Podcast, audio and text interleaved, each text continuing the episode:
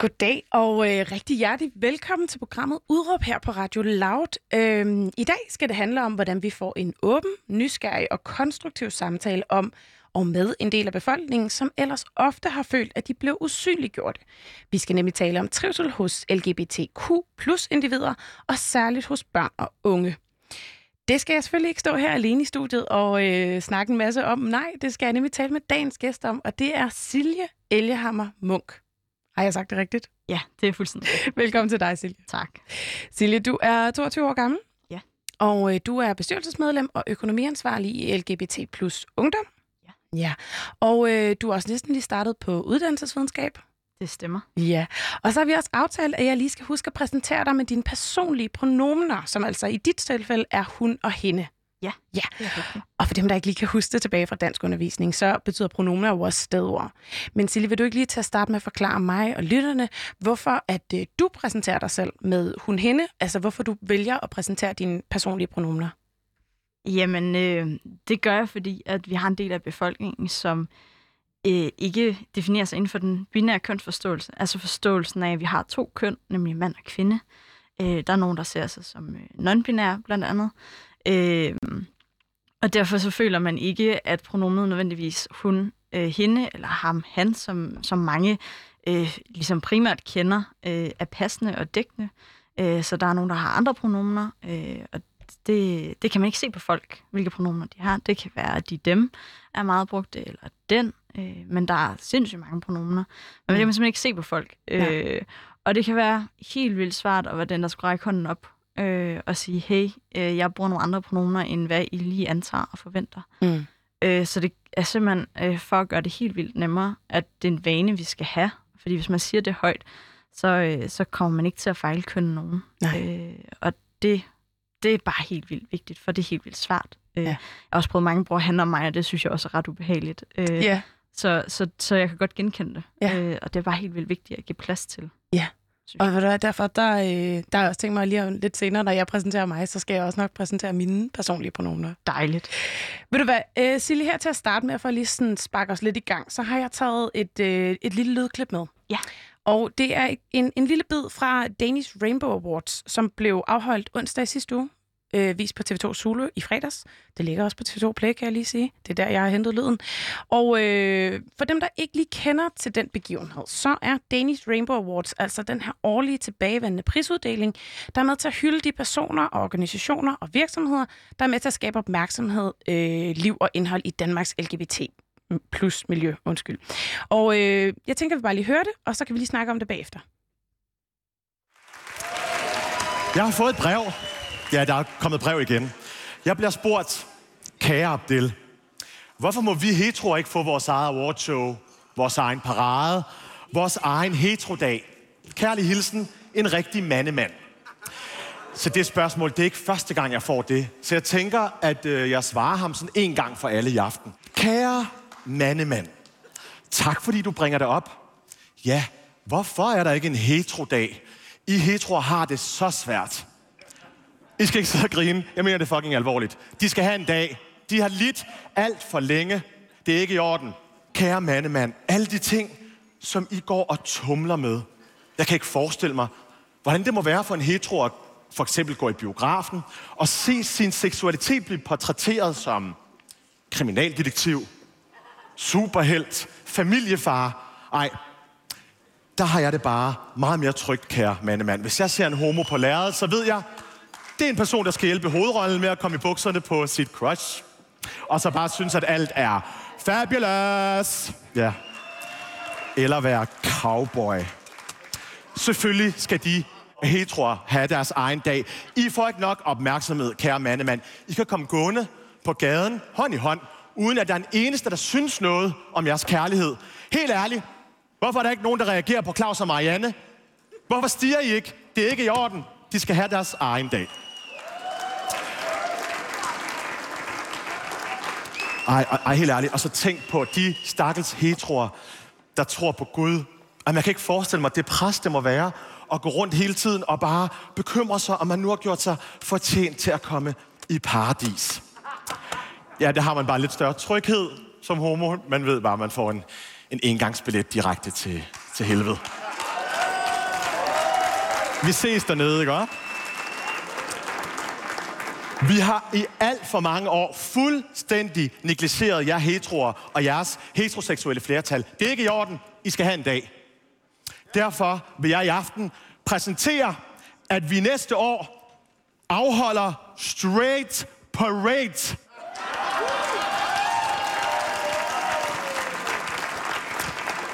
Prøv at høre. Hele dagen, den kulminerer med et stort show. Danish Hetero Awards. Her vil der blive uddelt priser i kategorier som film, skuespil og sådan gøjlet indslag. Nu vil jeg ikke afsløre, hvem der vinder her, ikke? men det bliver det samme som til dem til Zulu Awards.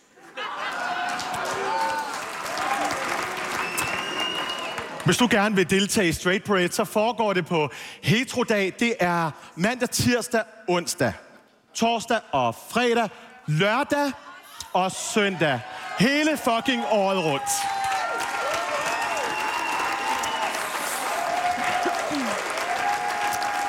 Kærlig hilsen, din Abdel. Møs. Ja, og det var som sagt uh, Abdel Aziz Mahmoud, vi hørte her, som jo var vært på uh, Danish Rainbow Awards i sidste uge. Silje, grunden til, at jeg har taget det her klip med, det er fordi, at jeg synes, at Abdel på en øh, rigtig fin måde og med en rigtig god portion øh, sarkasme og ironi, for ligesom for illustreret alle de her hverdagsprivilegier, som øh, mange heteroseksuelle ciskønnede mennesker simpelthen ikke øh, er bevidst omkring og ikke tænker over. Øh, og samtidig også ligesom for at vise de udfordringer og kampe, som LGBTQ plus personer faktisk øh, tager hver dag, stadigvæk her i 2020. Hvad, øh, hvad tænker du om det her klip, vi lige hørte? Øh, jeg tænker, det er underholdende. Ja. Øh, det er fint at i talesætte og adressere den her privilegieblindhed, vi desværre oplever hos en, en kæmpe del af, af befolkningen øh, med en god portion humor. Mm. Øh, det er nogle gange det, der skal til.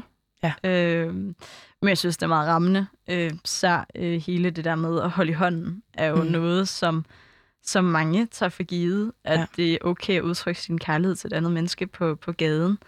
Øh, men i virkeligheden er der helt vildt mange i LGBTQ plus miljøet, der føler sig helt vildt utrygge ved at gøre det. Øh, og, og selvom det også kan være på en positiv måde, jeg tror, et af de tidspunkter, jeg allermest oplever, at, øh, at jeg bryder med nogle normer øh, for køn og seksualitet, er, når jeg går i teater. Jeg elsker at gå i teater med min kæreste. Mm. Øh, når vi træder ind i forjen og holder i hånden. Ja. Alle kigger. Ja. Øh, ikke så mange øh, nødvendigvis negative blikke. De er der også. Øh, og de fylder selvfølgelig også en del. Men også helt vildt mange, der nikker og kigger og bare sådan, ej, og nærmest øh, følelsen af at få sådan thumbs up, sådan, vi, Ja. vi støtter det. Ja. Og det føles helt vildt akavet, for her var det egentlig et meget privat, intimt. Vi er gået afsted for at, at have en kærestedag, vi er gået til teateret, og lige pludselig så er, bliver det bare meget tydeligt, at alligevel skiller vi os ud. Ja. Øhm, og det kan være totalt grænseoverskridende. Ja. Øh, fordi at den oplever man jo ikke, øh, at øh, cis heteromennesker får. Nej, Øh, nej, nej. Og et eller andet sted får jeg sådan et, hvem, hvorfor tænker du, jeg har brug for din bekræftelse for Mm. min kærlighed? Ja.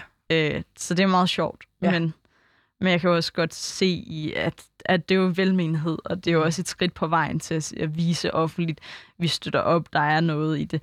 Øh, og så er der selvfølgelig også alle de ubehagelige situationer, og dem er der øh, desværre. Ja. Det har jeg også selv oplevet. Ja.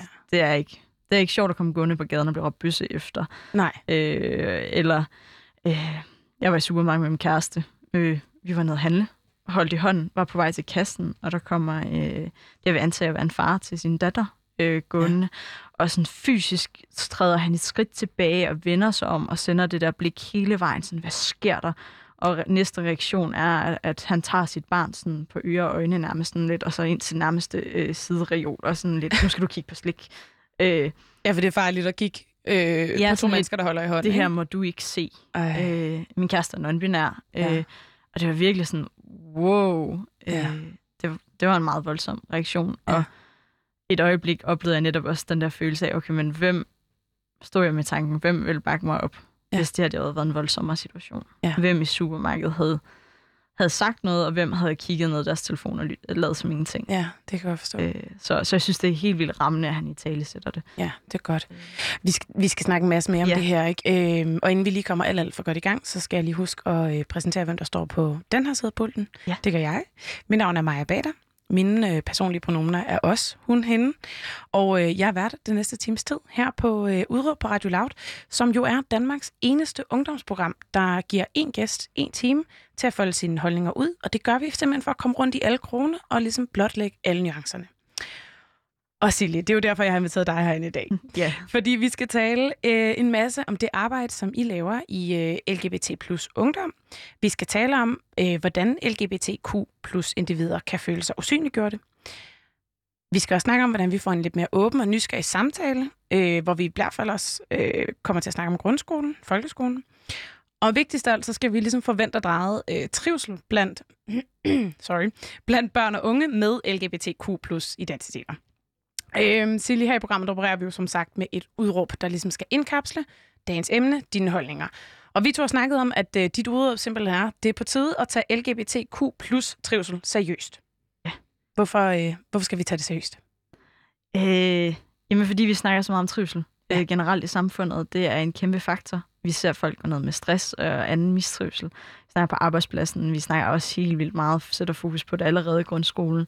Men vi har simpelthen en gruppe her, der i, i de undersøgelser, vi har blandt voksne, springer alle skalaerne og skiller sig rigtig uheldigt ud i meget højere øh, risiko for selvmordstanker og, og selvskade. Øh, og det er simpelthen på tide, vi tager det seriøst, og ikke lukker øjnene for en befolkningsgruppe, der strukturelt bliver usynliggjort af samfundet, og Mm. derfor oplever en enorm mistrivsel.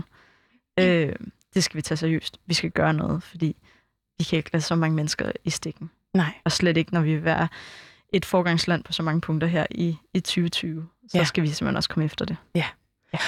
Og som sagt, vi skal snakke meget mere omkring det her trivsel, og vi skal nemlig dykke ned i omkring øh, den manglende undersøgelse, kan jeg godt sige lige nu, der er på det her område blandt øh, børn og unge. Først så kunne jeg godt tænke mig lige at blive lidt klogere på dig, og på hvad, øh, hvad det er, du går og beskæftiger dig med. Fordi, øh, som jeg nævnte, da jeg introducerede dig, så er du jo en del af LGBT plus ungdom. Vil du ikke lige fortælle mig og lytterne, hvad, hvad er det for en organisation eller forening, og hvad, hvad er det, I arbejder med? Jamen, øh, LGBT Plus Ungdom er en forening for, for børn og unge, øh, der bryder med normerne for køn og eller seksualitet. Øh, vi er en del af LGBT Plus Danmark, øh, som er, er landsforeningen for øh, bøsser, øh, lesbiske, øh, bipersoner og transpersoner, og øh, en LGBTQ plus identiteter generelt. Øh, vi prøver at arbejde både politisk, ved at, at råbe politikerne op forhåbentlig til handling, Øh, og det er jeg sikker på, at jeg skal få lejlighed til at tale meget mere om. Ja, jeg ved, bare, vi skal nok komme ja, til at snakke om de politikere. Men, men ja. derudover, så har vi også en rådgivende funktion. Øh, Ja. Vi har øh, i samarbejde med LGBT Plus Danmark øh, rådgivning, der er åben hver torsdag, hvor man kan ringe ind og snakke med nogle søde rådgivere. Øh, så har vi også øh, hele det sociale øh, niveau. Vi har en masse sociale aktiviteter for at skabe det her frirum, og det er Salon 7 og Aura, og Mm. det er øh, øh, alkoholfri arrangementer, men hvor man ligesom kan komme i, i et tryggere fællesskab. Øh, så det, det er vores, vores bidrag til Ja. det, der ellers kan mangle ellers i samfundet. Ja, og jeg var nemlig lige inde og læse lidt på jeres hjemmeside også, for Ja. lige at researche lidt til i dag. øhm, og der, der skriver I jo netop også, at I arbejder for både en politisk, social, kulturel og arbejdsmæssig ligestilling Ja. øh, på alle niveauer i samfundet. Og det, det er jo også det, du kommer ind på nu. I prøver faktisk at ramme ret bredt. Ja. Altså, I snakker ikke kun uddannelse, som øh, er relevant for helt unge mennesker. I snakker jo faktisk om mange forskellige øh, øh, vigtige dele af samfundet.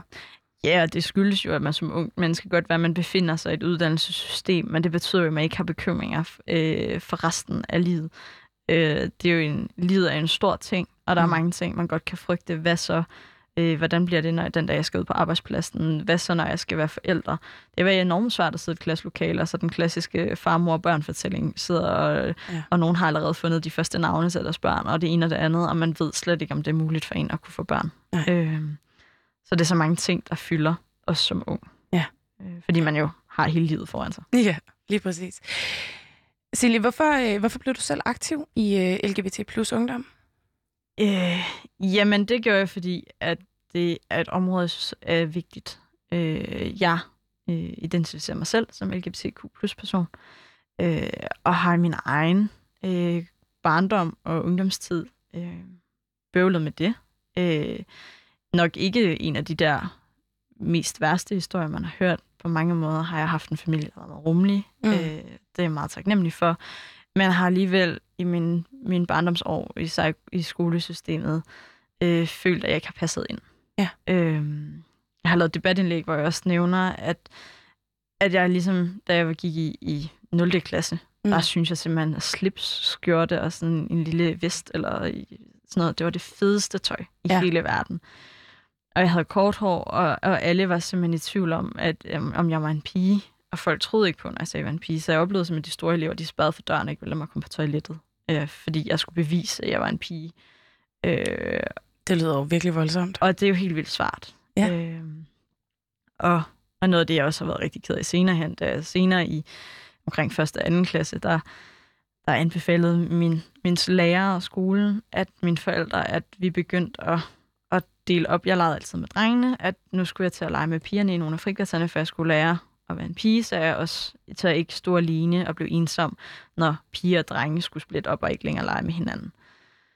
Og det var jo enormt grænseoverskridende at få et stempel om, at jeg var ikke en rigtig pige. Ja, det kan jeg øh, godt forstå. Og det er jo på alle niveauer. Det er jo for de andre elever, der har en forestilling, og på den måde også kommer til at reproducere noget mobning. Men det er jo også helt strukturelt. Men det er jo helt altså et skolesystem, der tænker i, at nu skal vi sørge for, at man passer ind i den bås, sådan så man ikke føler sig ensom. Og i virkeligheden gør du det endnu sværere. Altså sådan.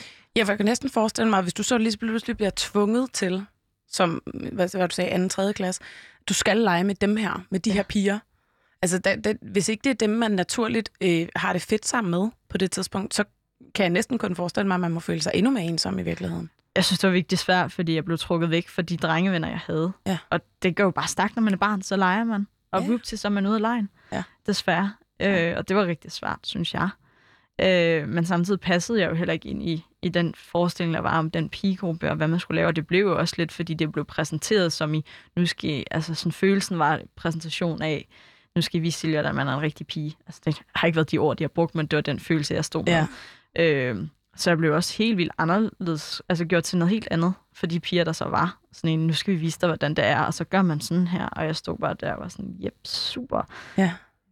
Ja, så, så det er ligesom noget, jeg har haft inde på livet og, og brænder for. Og så har jeg været med på vores øh, LGBT Ungdoms sommerlejr, hvor jeg mm. var frivillig. Og jeg kunne bare mærke, hvordan at det arbejde gjorde en forskel mm. for nogle unge mennesker. Ja. Og jeg tænkte, det ville jeg gerne have været mødt med, da jeg var i den alder. Ja, for det skulle jeg lige til at spørge om, om, om du måske i din opvækst, øh, barndom opvækst, netop savnede nogle allierede, eller nogen, der talte din sag, altså om det var en folkeskolelærer, der forstod dig for dig, eller om det var nogle andre. Altså har du manglet et eller andet, følte du, i forhold til din trivsel som barn?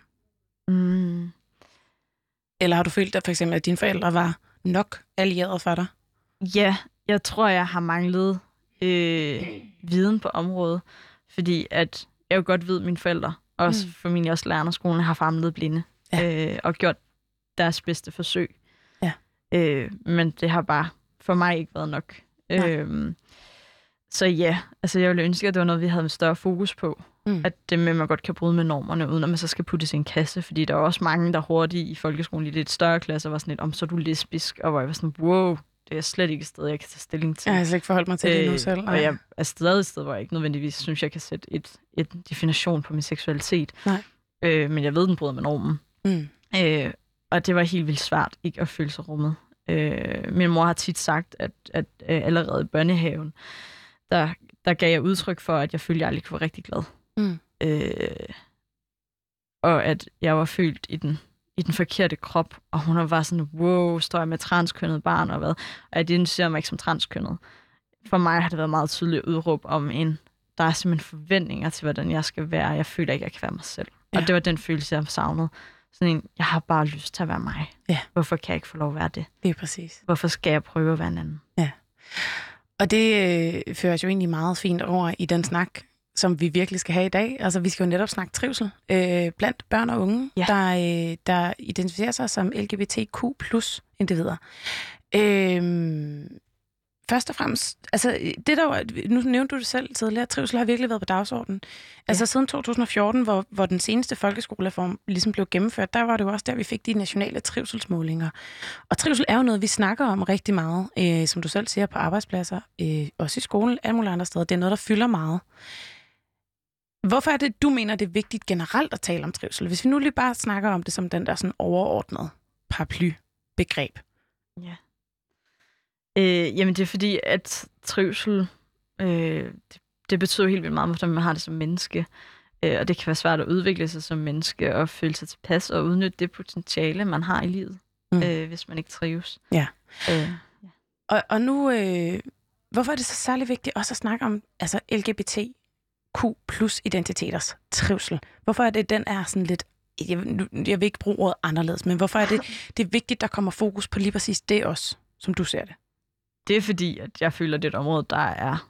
Jeg synes, der er usynliggjort, vi ikke snakker om.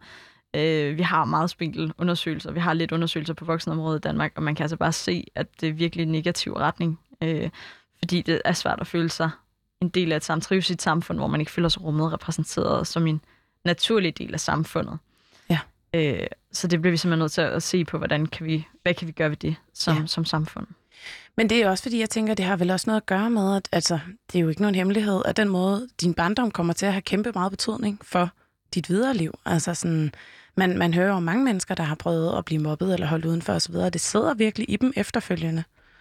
Det gør det, og det sidder jo også hos mig. Altså ja. det med at blive mobbet med, at jeg gik i drengetøj, ja. øh, og, og ligesom ikke var feminin. Altså sådan selv, hvis jeg går ind i en tøjforretning i herreafdelingen nu, ja. bruger jeg vildt meget energi på at overbevise mig selv om sådan en, jeg må godt ja. her, og ikke sådan en, uh, hvad tænker de andre, og kan selv gå med argumentet om, at det er også okay, for jeg kunne jo også principielt købe tøj til en kæreste, og mm. også, sådan, også altså, nu er jeg 22, og synes stadig, det er svært at skulle købe tøj i det, man vil kalde en herreafdeling. Mm. Og det er jo for svagt, for det er jo bare tøj. Ja. Hvorfor ja. skal det være kønnet? Ja, lige præcis. Ja. Som sagt, jeg har researchet lidt op til i dag, og jeg, ja. kan jo, øh, jeg har fundet ud af, at øh, Dansk Center for Undervisningsmiljø ja. har ligesom øh, har påpeget, at i flere sådan, internationale undersøgelser øh, inden for det her med trivsel øh, i LGBT plus miljøet, det, det er, at, at de kan ligesom dokumentere en særlig sårbarhed blandt LGBTQ plus unge i skolesystemet, der både ligesom relaterer sig til mobning, til diskrimination, simpelthen også til vold og til sådan fysisk og psykisk helbred. Ja. Er det også noget, I oplever i LGBT plus ungdom, når I snakker med, med, med unge mennesker? Altså, at det er inden for altså, alt fra, jeg lyst til at sige, fra mobning til fysisk vold. Det er jo lige slemt, det forstår jeg godt. Men forstår du, mener? Ja. Ja. ja. Øh, ja, altså vi har desværre alt for mange øh, henvendelser fra mm. børn og unge, øh, der sidder rundt om i landet, der, der virkelig har nogle grumme historier om mistrivsel. Øh, og og det kan både være øh, mobning, som kan være psykisk vold, udelukkelse, men også bare den der mulighed for ikke et helt basalt behov at kunne gå på toilettet, uden at skulle spærres for døren. Ja. Altså, det er jo sådan nogle helt simple ting, apropos øh, Abdel snak om privilegier, man glemmer, at ja. det er bare ikke alle, der kan gå på toilettet, uden det er et problem. Nej. Øh, der har vi helt vildt grumme historier om, ja. og det er virkelig på tide, vi får gjort noget ved det. Ja, og nu det, det leder mig egentlig rigtig meget videre til vores næste lille nedslagspunkt, fordi altså, øh, hvilken sådan dokumentation eller undersøgelse har vi så på det her område herhjemme i Danmark? Jamen, altså i Danmark har vi, øh, vi har nogle undersøgelser omkring voksne. Ja. Vi har et lille bitte udsnit omkring unge, men vi har slet ikke noget om børn. Nej. Øh, og det gør det jo helt vildt svært, for det betyder, at vi ikke været rundt i mørketal. Vi har en masse henvendelser, så vi kan jo se, at der er et problem. Ja. Øh, vi råber op til politikerne, som gerne vil have nogle tal, mm. men, men det kræver også, at når vi laver nationale undersøgelser, at der er nogen, der ligesom laver en undersøgelse på det område. Mm. Øh, og hvis den skal være valid og, og kunne komme ud til alle elever i, i grundskolen, så er det altså også et ministerie, der skal løfte den opgave. Ja, fordi øh, grunden til, at jeg så kontakt til dig, var jo, fordi jeg faldt over et debatindlæg, du havde skrevet på Altingens øh, ungdomsside, der Spektrum. Ja. Og der adresserer du nemlig det her med, at vi mangler simpelthen de her undersøgelser. Øh, vi mangler tallene. Ja. Vi skal bruge dem. Ja. Øh, og det, du beskriver også, ligesom, der, er jo, der var jo startet noget faktisk ved vores ja. tidligere regering. De havde taget nogle initiativer. Ja. De har lavet en handelplan for at fremme øh, for fremme af tryghed, trivsel og lige muligheder for LGBTI-personer, som de vælger at ikke sige Q+, men øh, ja. Og i den her handleplan, der ligger der så også en, øh, et, en forspørgsel for, at de gerne vil have lavet en forundersøgelse for, hvordan kan vi undersøge det her. Ja. Og jeg ved, du også har læst, i hvert fald opsummeringen af den forundersøgelse. Ja. Kan du huske nogle af de sådan, øh, punkter, de kommer frem til i, hvordan vi undersøger det her trivsel blandt, øh, blandt de her unge mennesker? Jamen altså noget af det, der ligesom har været det afgørende af vores oplevelse, det er, at de kommer frem til, man kan sagtens lave den. Øh, men fordi at det omhandler noget med køn og seksualitet, så skal man spørge anonymt. Øh, det er lovgivningen. Ja. Øh, og den almindelige trivselsundersøgelse er bundet op på en CPR-nummer. Ja.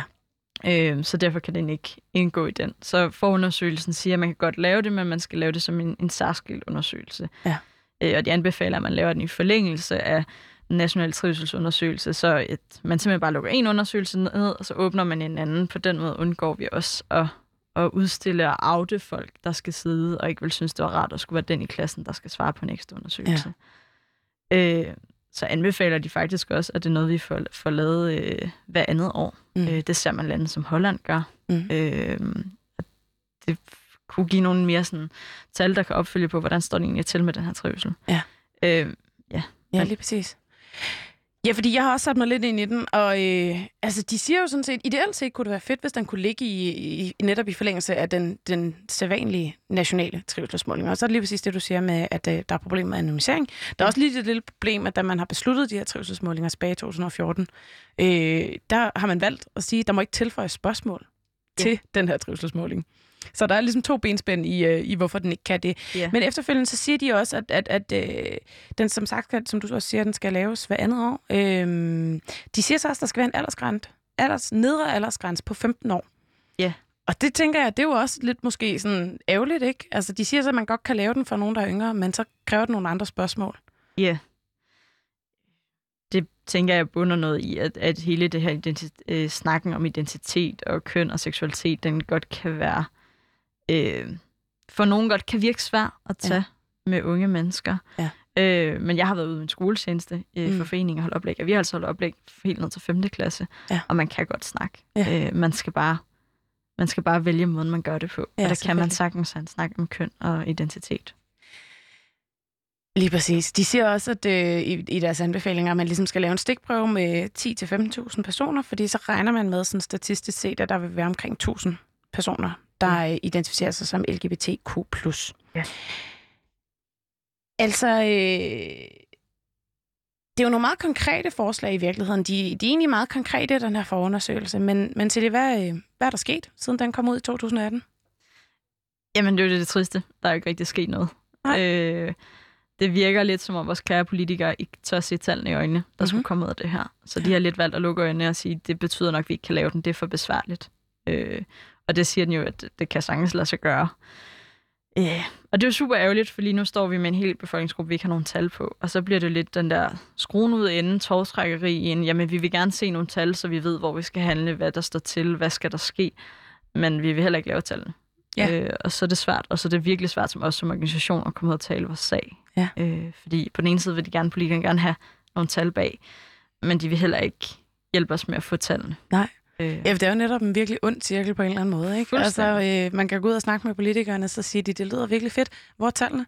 Ja. Sådan, ja, dem skal du sørge for, tænker jeg, at det er sådan den følelse, I må stå med. Ikke? Præcis. Hvordan har du det med, øh, at der er brugt en masse midler og ressourcer på at lave sådan en forundersøgelse her, som så ikke rigtig har givet, altså sat gang i noget? Hvordan føles det? det føles som spild. Mm. Øh, vi lever i en tid, hvor vi snakker så meget kroner, øre, ressourcer, vi skal optimere.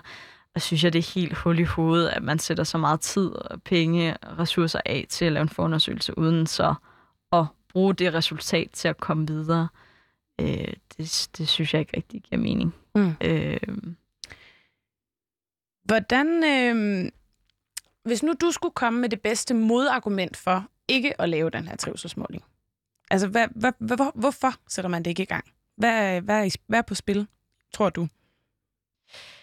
Jeg tror, at der ligger noget i, at man godt ved, at det er en stor dagsorden, der kræver handling. Hvis vi først får tal på, hvor slemt det, det vi formoder, det står til Mm-hmm. øh, i den her befolkningsgruppe, så kan man ikke ikke handle. Mm. Hvis det står sort på hvidt, at trivselen er så altså mistrivselen er så stor i forhold til den almindelige trivsel, mm. øh, generelt, den generelle trivsel, mm. så kan man ikke lukke øjnene. Øh, så jeg tænker, at det er også et spørgsmål om, at det en, lige nu er en nem måde at lukke øjnene mm. og spare nogle penge. Ja. Desværre. Ja, fordi jeg tænkte, at det bedste modargument må være det økonomiske aspekt. Ja. Altså, det koster penge. Ja, og der vil jeg synes, det er rigtig rart, at, at vi lige på det her område lå være med at snakke kroner og øre, men måske snakkede øh, mennesker. Mm. Det er mennesker, det handler om. Og i sidste ende, så tænker jeg også, det tjener sig hjem, fordi når vi har så stor en mistrivsel, det betyder altså også, at øh, brugen for psykolog, øh, psykiater, lægehjælp og hele det, det efterfølgende, det trækker med sig, hele mm. den her mistrivsel, tænker jeg, at det er bedre at komme tingene i forkøbet. Ja. Ja, det er også det. Der er også noget forebyggende arbejde i det, ikke? Ja. Jeg ved ikke lige, hvad der sker med min stemme i dag. Jeg kommer lige til at rømme mig et par gange. Det er helt okay. øhm, hvorfor har I brug for den her undersøgelse? Hvad skal I bruge de tal til? Jeg ved godt, du lidt har været inde på det, men skal vi lige få det skåret helt ud af pap? Hvorfor ja. er det vigtigt at få den her undersøgelse? Vi vil jo rigtig gerne have handling. Det er tid til, at vi gør noget. Det er tid til, at vi som samfund tager den her trivsel seriøst og sætter en, øh, den politiske indsats, det kræver. Øh, men det kræver nogle tal. Mm. Øh, lige nu er det mørketal. Så der er lidt øh, sådan en, jamen er det så stort? Øh, ligesom som på mange andre måder, så har vi en øh, tendens til at pusse for glorie og sige, jamen i Danmark, der er vi de bedste. Øh, og der er vi altså bare ikke. Nej. Det tror jeg simpelthen ikke på det her område. Så vi skal have nogle tal, sådan så vi kan kræve handling, øh, så politikerne kan få, få indført nogle indsatser, der faktisk også gør en forskel. Ja. Der forebygger det her, den her mistrivsel, vi ser. Ja, præcis. Så for lige at opsummere en smule, hvis man lige har tabt tråden derude. For det første, du lytter os udråb på Radio Loud. Jeg har Silje Elleham, Ellehammer Munk i studiet. Vi diskuterer øh, trivsel blandt øh, LGBTQ plus personer, særligt øh, faktisk blandt børn og unge. Vi har lige diskuteret omkring, øh, hvad der egentlig er sket på det her område indtil videre. Og det, der sker, det er, at den tidligere regering, Lars Lykkes regering, satte øh, gang i en handleplan, der ligesom skulle have fokus på trivsel og lige muligheder for LGBTQ plus personer. En del af den handleplan var en forundersøgelse, der ligesom skulle belyse og få kortlagt, hvordan vi kunne øh, få undersøgt den her trivsel. Der er ikke rigtig sket mere, i hvert fald ikke inde på Christiansborg. Men I har i LGBT plus ungdom gjort nogle ting. Stille, du fortalte mig, at øh, I har ansat en politisk talsperson. Ja. Hvorfor har I gjort det? Jamen, det har vi, fordi at det her det er et vigtigt emne. Øh, vi har øh, sidste år, i 2019, kom vi ud med en politisk anbefaler, 58 anbefalinger på sådan hele samfundsniveau, hvordan bliver vi et mere inkluderende Danmark. Vi mm. kalder det vejen til et mere inkluderende Danmark.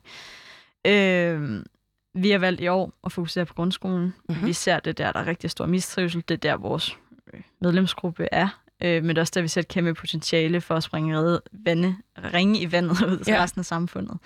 Øh, og det, det er et sted, der skal løftes. Øh, det er simpelthen ikke okay, at vi lader strukturelt set så mange unge i stikken. Mm. Øh. Vil du ikke prøve at forklare, hvad mener du med ringene i vandet? Jamen, det betyder, at lige nu er det jo også fordi, at for mange af de nye emner, vi tager op. Ja. Øh, men det er også fordi, vi ikke har lært om det. Hvis vi ikke lærer om det i skolen, hvis det ikke er noget, man har inden tæt ind på livet, eller har nogle forældre, der kan snakke om, eller andre øh, tæt på sig, der kan snakke om, så er det en viden, der er svært at tage med videre. Men hvis vi får uddannet vores nye generationer til at være mere mm. opmærksom på at være mere inkluderende, så vil det jo også sprede sig ud til arbejdspladserne lige så stille. Det vil mm. sprede sig ud i resten af samfundet. Ja. For lige at vende tilbage til jeres politiske talsperson. Hvad laver sådan en talsperson? Jamen, altså, du det, ved godt, det ikke er den person, jeg har i studiet, så det er også svært at redegøre for, for vedkommendes arbejde. Men mere sådan...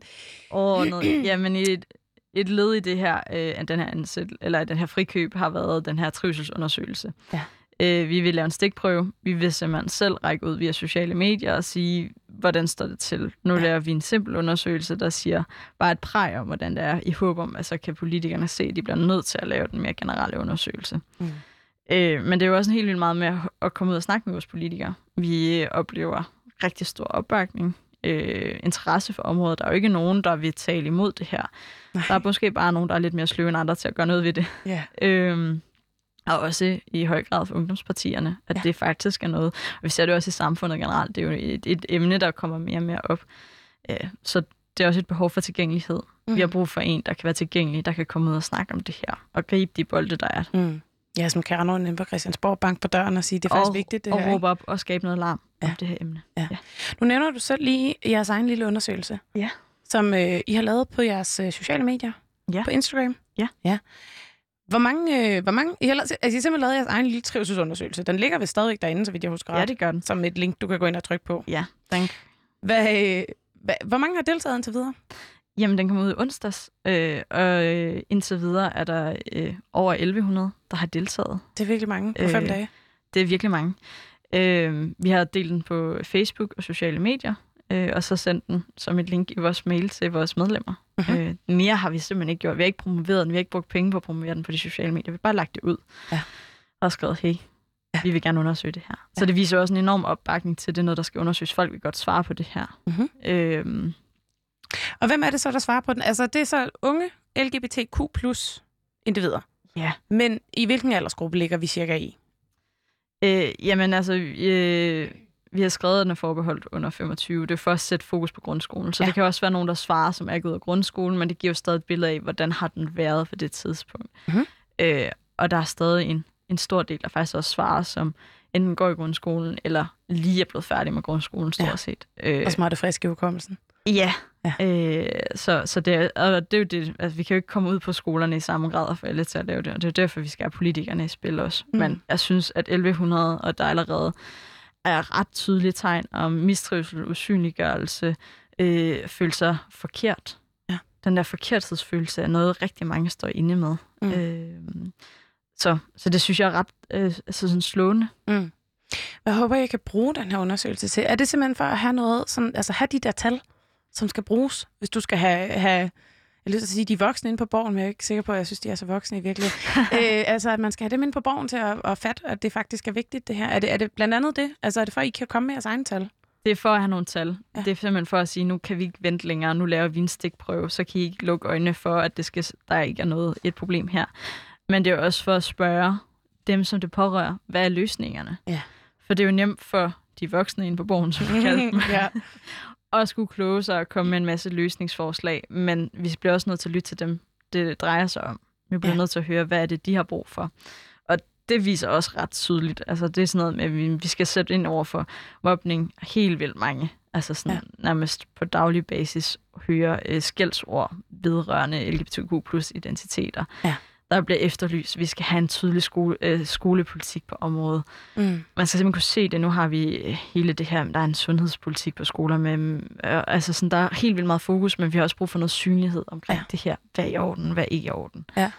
Øhm, og noget opkvalificering af vores undervisere. Ja. Øh, helt vildt mange lærere henvender sig til os, og gerne vil have os ud og holde oplæg, fordi at de simpelthen føler, at de ikke har kompetencerne til at snakke på det her område, Mm. og efterspørger det. Altså sådan, de skriger efter viden, Mm. til at blive bedre til at fagne det her område, og fagne de elever, der føler sig usynliggjorte. Ja. Det bliver vi simpelthen også nødt til at tage seriøst som samfund og gøre. Ja, for det er også det, jeg tænker, det er jo, det er jo som udgangspunkt øh, er langt de fleste mennesker, hvis ikke nærmest alle, jo gode og ordentlige mennesker, der gerne vil opføre sig ordentligt og gerne vil være inkluderende og åbne, øh, have det godt med andre mennesker. Men, men jeg kan så forstå, at det er jo så netop noget, som I hører, der bliver efterspurgt. Hvordan tager vi den her samtale? Hvordan tager vi de her dialoger, ikke? Jo. Har du nogle gange lidt følelsen af, nu har I som sagt lavet jeres egen undersøgelse, er det lidt følelsen af sådan, altså hvis man vil have tingene gjort, så må man simpelthen altså, gøre det selv? Ja, Hvordan- lige med det her. Altså sådan, Men hvordan har du det med det? Er det frustrerende, eller er det, er det egentlig meget fedt at sige, ved du hvad, jeg skulle være med til at lave det her, og gøre det her, og så videre? Altså, jeg synes, det er enormt frustrerende, at vi ikke har et samfund, der tager det mere seriøst og gør det. Ja. Ja. Øh, det er et helt vildt krævende job at lige nu ligge på frivillige hænder, når vi heldigvis været heldige at have midlerne til at frikøbe den her talsperson, politisk talsperson, der kan tage, trække meget læsset. Ja. Men vi har jo også en begrænsning Ja. i vores virke. Øh, jeg synes, det er mega sejt, at den bliver grebet, og vi tager skeen i egen hånd, anden hånd og siger, "Jamen, så gør vi det selv. mm. Men det er jo ikke det, der er løsningen. Nej. Øh, vi skal simpelthen op og kunne måle os på international plan og lave nogle nationale undersøgelser. Du var selv lige inde på jeres øh, politiske udspil, I kom med sidste år, og du ja. Ja. siger, at i år har I tænkt jer at fokusere rigtig meget på grundskolen. Ja. Den har jeg også lige været inde og læse lidt i. Ja. I kommer jo simpelthen med 58 konkrete anbefalingspunkter.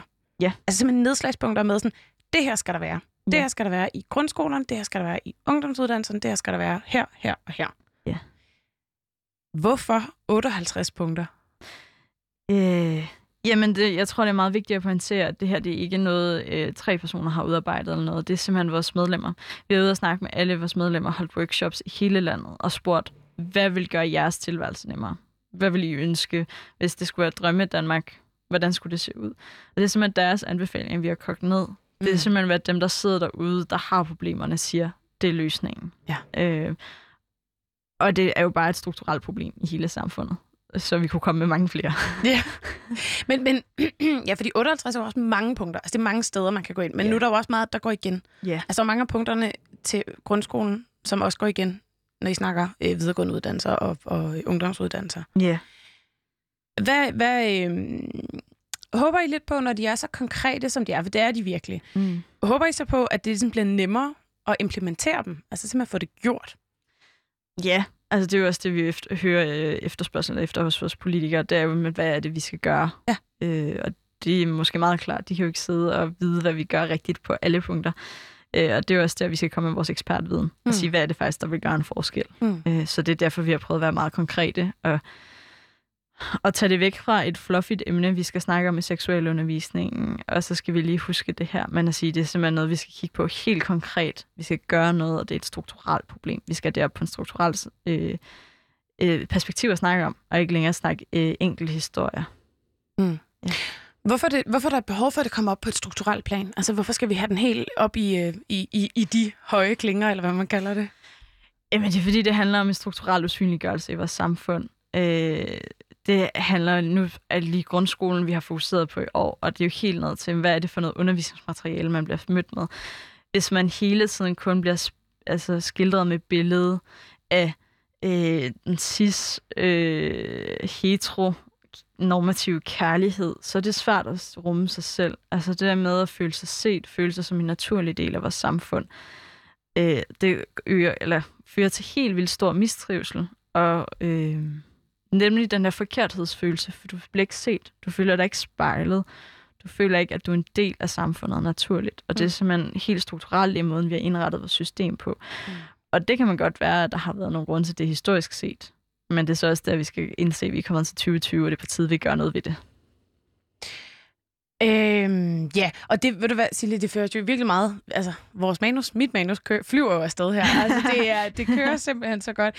Fordi det næste, jeg nemlig gerne vil snakke med dig omkring, det var nemlig det her med den strukturelle usynliggørelse, ikke? Ja. Altså, for netop op i det her niveau. Øhm, jeg har stusset over nogle ting. At, Ja. Da jeg var ligesom researchet lidt, så en del af jeres arbejde er jo også ligesom at være ude på de her danske folkeskoler og grundskoler, i hvert fald en del af dit arbejde, og holde nogle oplæg øh, og oplyse unge omkring både sådan køns, øh, kønsidentitet, når, hvad, altså, hvad normkritik er, det kommer vi lige tilbage til om lidt, øh, og alt det andet, I ligesom beskæftiger jer med Ja. øh, inden ved øh, LGBT plus ungdom. Da vi talte sammen i sidste uge, der fortalte du mig en historie om blandt andet en gang, du havde været et oplæg Ja. med en kollega. Vil du ikke lige prøve at øh, fortælle lytteren om den her historie også? Jo. Jamen, jeg har som sagt været ude og holde en del øh, oplæg ude på øh, folkeskolerne. Vi var ude i en 8. klasse, tror jeg det var. Øh, jeg og en kollega inden for foreningen, som øh, identificerer sig som non-binær, altså hverken øh, mand eller kvinde. Og vi har snakket om hele det her snak om kønsidentiteter, og hvordan er det helt ned i, i på toiletbasis øh, er en usynliggørelse. Øh, og vi har snakket om det der med, at det kunne være svært at gå ind på et toilet, man ikke føler passer til, til sig selv. Og det ser vi jo mange har. Altså der kan jo være, øh, hvis man kigger på kønsopdelte toiletter i mand og kvinde, der kan jo godt være lang kø ved den ene og ikke ved den anden. Men det er jo simpelthen fordi, at det her skilt alligevel betyder så utrolig meget. Selvom Det det, er de det. samme toiletter, der er. Ja. Øh, Så er der nogen af os, der plejer at være ligeglade og tænker, hvad fanden, jeg gider satme ikke stå her. i- Ja. men der er mange, der, der føler sig Helt bundet sikkert, af det. Ja. Øh, og der var vi ude og holde det her oplæg og snakket, og der var en elev, der øh, i pausen lige gik ud og gik på toilettet og kommer tilbage og sådan, jeg bliver simpelthen nødt til at stille spørgsmål til min kollega. Mm. Det ligger op for mig, vi har kønsopdelte toiletter. Hvad gør du? Ja. Og min kollega meget, meget sådan pædagogisk fortalte, at øh, den ville simpelthen ikke gå på toilettet, den ville holde sig, øh, vente til den kom et sted hen, kom hjem et andet sted. Mm. Jeg var så lidt over på øh, samtalen over på svømmehaller. Men hvad så med omklædning i svømmehallen? Hvor min kollega fortalte, at den virkelig godt kan lide at svømme. Elsker at være i vand, men hele den forventning, der er i det, man træder ind i omklædningsrummet. Ja. Til, hvad ens krop er, hvordan man opfører sig, hvordan man føler. Altså sådan, at det betyder, at den i så mange år simpelthen ikke har været i svømmehallen. Mm. Øh, Og det var virkelig tydeligt, at der var som 10 en fald for nogle af de her elever. Sådan en, det er fucking et toiletskilt, var der mm-hmm. en, Mhm. der sagde. ja. Og jeg sådan, ja, det er det. Ja. Øh, men det betyder bare sindssygt meget. Ja. Hvor eleverne var sådan, kan vi ikke, hvorfor kan det ikke bare stå VC? Ja. Og det er også noget, det vores trivselsundersøgelse faktisk allerede viser. Rigtig mange efterspørger, hvorfor kan vi ikke få kønsneutrale toiletter? Ja. Der er bare et toilet. ja, fordi Øh, vi går alle sammen på toilettet jo. Ja, Altså. præcis. Og det er jo helt basale behov, som lige pludselig bliver en kæmpe barriere for nogen. Hvad synes du, øh, de her reaktioner fra de her elever, og særligt den her ene elev, der kommer op til din kollega, hvad synes du, det er billede på, på blandt ungdommen? Jamen, jeg synes, der er et helt vildt stort billede på, at ungdom gerne vil. Mm. Øh, de er nysgerrige, åbne. Øh, I hvert fald en stor del af den Mm. del af ungdommen, jeg har mødt igennem det her oplæg, faktisk er nysgerrige og klar på at gøre en, at lave en forandring. Mm.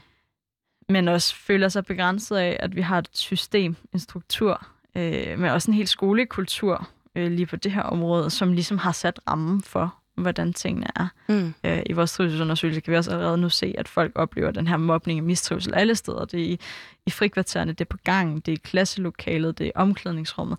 Det er simpelthen over det hele. Mm. Mm. Det er ikke øh, et enkelt sted. Det er ikke sådan en, vi kan ikke gøre noget, hvad der sker i frikvarteren. Det er simpelthen hele kulturen. Og det gælder, taler noget om, hvordan vi strukturelt har indrettet et system, Ja. der usynliggør så stor en del af befolkningen. Jeg er så glad for, at du lige præcis bruger de ord, for det var nemlig det næste, jeg skulle til at spørge til. Ja. Fordi at, øh, jeg synes jo også, det her er en rigtig fin historie. Det er også derfor, jeg beder dig om at, at ligesom fortælle den igen. For jeg synes, det er et Ja. rigtig fint billede på, for mig i hvert fald, at forstå, altså virkelig få det sådan helt sort på hvidt. Ja. Jamen, vi har kønsopdelte toiletter, Ja. som gør, at vi faktisk har nogle mennesker, der ikke går på toilettet, Ja. når de er i skole, eller øh, øh, til fritidsaktiviteter, eller hvad det nu end er. Men for nogle lytter derude, kan det jo godt være, at det er lidt, øh, bliver lidt abstrakt at sige en strukturel usynliggørelse. Ja. Kan vi, øh, kan vi prøve at trække det lidt ned og prøve at forklare det igen med et andet eksempel? For nu for eksempel, øh, Abdel nævnt, at øh, når han går i biografen, han siger det meget ironisk det her, Ja. Øh, ej, I heteroseksuelle ciskønnede mennesker har det simpelthen så nemt, for I kan bare se, at jeres seksualitet kan både det, og det kan blive politibetjent, det kan være detektiver, kan være stewardesser, kan være alt muligt andet. Jeg har det meget nemmere. Øh, Ja. Som homoseksuel mand, så skal, kan jeg kun se én repræsentation, og det er øh, the gay friend, Ja. øh, der siger fabulous og øh, er en vanvittig stereotyp. Ikke? Jo. Er det, det er sådan nogle eksempler, vi snakker om. Ikke? Altså det er det her usynliggørelse af, at, at der faktisk er en masse mennesker, som ikke kan føle sig både repræsenteret, eller øh, netop kan gå på toilettet osv. Ja, og at der er nogle forventninger. Vi møder også helt vildt mange som øhm, elever, der interesserer sig som, som cis øh, heteropersoner, men simpelthen siger, fuck, jeres arbejde er vigtigt, for fuck, hvor er jeg træt af, hvilken forventning der er Mm. til, til hvilken, øh, hvilken pige, kvinde, mand, dreng jeg skal være. Og, det var rigtig mange fuck, men det er virkelig det, der kommer, fordi der er en enorm frustration, vi møder hos de unge. Altså sådan en, det kan simpelthen ikke være rigtigt, Mm. at der skal være så mange forventninger til, om jeg går med makeup, om jeg ser perfekt ud. Og det ligger så måske i virkeligheden også helt meget den tråd med, vi har haft i forhold til hele skønhedsidealer. Det har der været helt vildt meget kritik af. Mm. Og nu bliver det simpelthen også, altså sådan en, nu er det ikke, altså sådan, det er ikke kun et spørgsmål om, at vi skal have ligestilling mellem kvinder. Det er et spørgsmål om, at vi skal lade os være med at være så bundet af de normer, der er bundet op på køn, Mm. og tænke mere normkritisk. Også. Ja, fordi det, det er netop lige præcis det sjovt. Det, det igen passer perfekt, at du lige siger normkritisk. Fordi det er et Ja. ord, I bruger rigtig meget. Altså, Ja. I, I snakker også om, at det er, sådan noget, det er sådan noget, vi alle sammen skal blive bedre til. Ja. Men hvad hulen betyder det at være normkritisk? Ja. Øh, vores definition er, at vi, det er et forsøg på, i stedet for at kigge på den enkelte, der skiller sig ud, så simpelthen at kigge på, hvilken struktur er det, der gør, at nogen ikke føler sig inkluderet. Mm.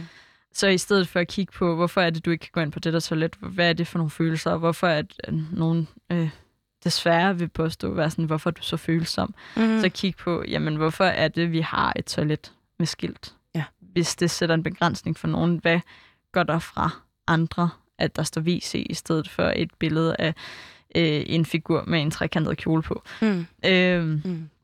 Så simpelthen at kigge på, hvad er det for en strukturel forventning, vi har i samfundet. Den der usete regel, ikke, den er ikke i talesat, men der er alligevel en række regler og normer i vores samfund, som vi alle sammen lidt prøver at ramme ind i, og, og simpelthen i talesat den, i stedet for at blive ved med at kigge på dem, der skiller sig ud. Super, tak for den forklaring. Det var, øh, altså, ja. Ja. det er altid godt. Jeg kan huske første gang, jeg gik i gymnasiet, og skulle, øh, vi skulle blive bedt om af vores underviser. Han spurgte os, hvad er en norm? Ja. Det var sgu ikke nogen, der kunne svare på. Altså, det var skide svært at sige, hvad en norm er, fordi det er, som, som du siger, ting, vi ikke tænker over. Det er bare Ja. noget, vi gør. Det er noget, vi Ja. på en eller anden måde har besluttet, at det er sådan her, vi gør, ikke? Ja. Jeg plejer at beskrive det som det der øh, usagte regelsæt, Ja. der er for, hvordan vi øh, begært os og opfører Ja. os i, i samfundet og relationer. Silja, øh, Silja, undskyld. Tiden løber. Øh, Ja. Vi har øh, fire og et halvt minut tilbage. Sådan. Øhm, det, men nu tænker jeg, at vi lige tager det sidste. For her til sidst har jeg tænkt mig, at øh, vi skal øh, lege en lille leg i Ja. øh, citationstegn. Øhm, jeg har tænkt mig, at jeg øh, skyder en masse tiltag og forslag i din retning. Ja. Og så vil jeg gerne bede dig om ligesom at sige, først og fremmest, ja eller nej. Ja. Jeg spørger, skal vi have et eller andet? ja. Og så må du godt lige, øh, som sagt, inden for mulighederne for de fire minutter, sådan lige forklare, hvorfor det er vigtigt. Ja. Noget af det har vi været lidt inde på, men det er bare lige for at få recappet igen. Hvordan får vi bedre trivsel? Ja. Så første ting er, skal folkeskolelærerne have mere og bedre uddannelse i LGBTQ plus personers udfordringer? Ja. Hvorfor er det de. vigtigt? Det er vigtigt, fordi at det er en stor omsorgsfuld gruppe mennesker, der skal være noget for nogle børn og unge i vores samfund, der skal sørge for, at de kommer godt videre i livet.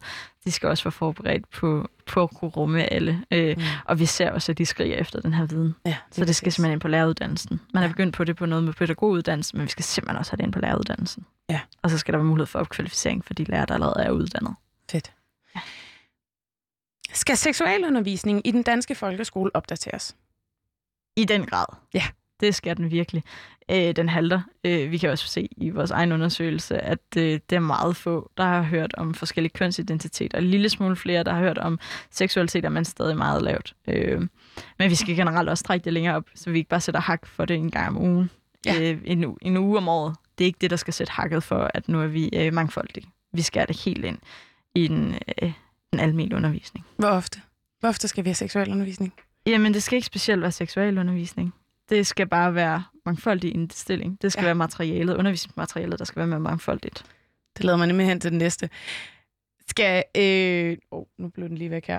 Øh, skal der være mere og bedre repræsentation af LGBTQ-personer, Q plus personer i undervisningsmaterialet? Det skal der. Og det er vel alt fra øh, de skønlitterære bøger, man læser. Det er jo hele Til- den her kultur, vi videregiver vores børn og unge igennem, hvad de lærer i stoffet. Mm. Det skal simpelthen være en større repræsentation, øh, man også bliver præsenteret for andre øh, livsformer end øh, den øh, cis øh, heteronormative mand-kvinde sammen kærlighed. Kernefamilie, ja. to voksne, to Øh, børn. Så man ligesom føler sig rummet og set som en naturlig del, uden at det er sådan en, nu skal vi også sætte fokus på dig. Man, man indgår som en naturlig del af vores samfund, for vi er så mangfoldige. Den her, den øh, giver næsten sig selv, fordi vi har diskuteret den så meget. Skal der være mulighed for kønsneutrale toiletter og omklædningsrum? Ja, det skal der. Mm. Øh, toiletterne skal kønsneutrale. Vi anbefaler, at i forhold til omklædningsrumsdiskussionen, øh, debatten, at der skal være mulighed for private omklædningsrum. Mm. Mm. Øh, ikke nødvendigvis, at alle skal have et privat, men der er simpelthen en mulighed for det, hvis det er et behov. Skal øh, alle danske folkeskoler have en konkret og synlig LGBTQ plus politik? Ja. Øh, igen, vores trivselsundersøgelse viser simpelthen, at dem, der sidder herude, der kæmper med det her, vi synes, det er en kæmpe hjælp at have noget konkret at pege på og sige, det her har vi brug for. Ja. Ja, så, så det skal vi. Det sidste er, skal vi have en national trivselsundersøgelse blandt LGBTQ plus personers øh, trivsel i grundskolen og på ungdomsuddannelserne? Ja, for delen. Det er slut med at gå i mørketal. Nu skal vi have tallene frem i lyset, så vi kan gøre en forskel og sætte den her politiske indsats i gang. Fedt. Tak. Til sidst her, Silje, så vil jeg lige give dig lidt mulighed for, øh, hvis man nu er blevet øh, vildt nysgerrig på det her, Ja. øh, nu vi har gjort lidt reklame for jeres undersøgelse, I har Ja. lavet osv., hvor kan man finde jer henne? Jamen, det kan man finde på vores øh, hjemmeside, øh, blandt andet. Øh, den nemme løsning er at google LGBT plus ungdom. Øh, hjemmesiden er også lgbtplusungdom.dk. Øh, der kan man også finde øh, kontaktoplysninger på os, der sidder bestyrelsen. Øh, man er velkommen til at skrive. Øh, eller sociale medier. Facebook, Instagram, og man er også altid velkommen til at sende mig en mail på siljemunks.lgbt.dk. Fedt. Så fik vi også lige lavet reklame. Ja. Ved du hvad, det var simpelthen al den tid, vi havde. Tusind tak, fordi du ville komme ind Tak, og være min gæst i dag. Selvfølgelig. Det til var min dejligt. øh, værtsdebut her. Ja. Øh, mit navn er Maja Bader. Jeg har været vært i dag. Min producer hed øh, Pauline Kloster, og programmet er produceret af Rakkerpark Productions.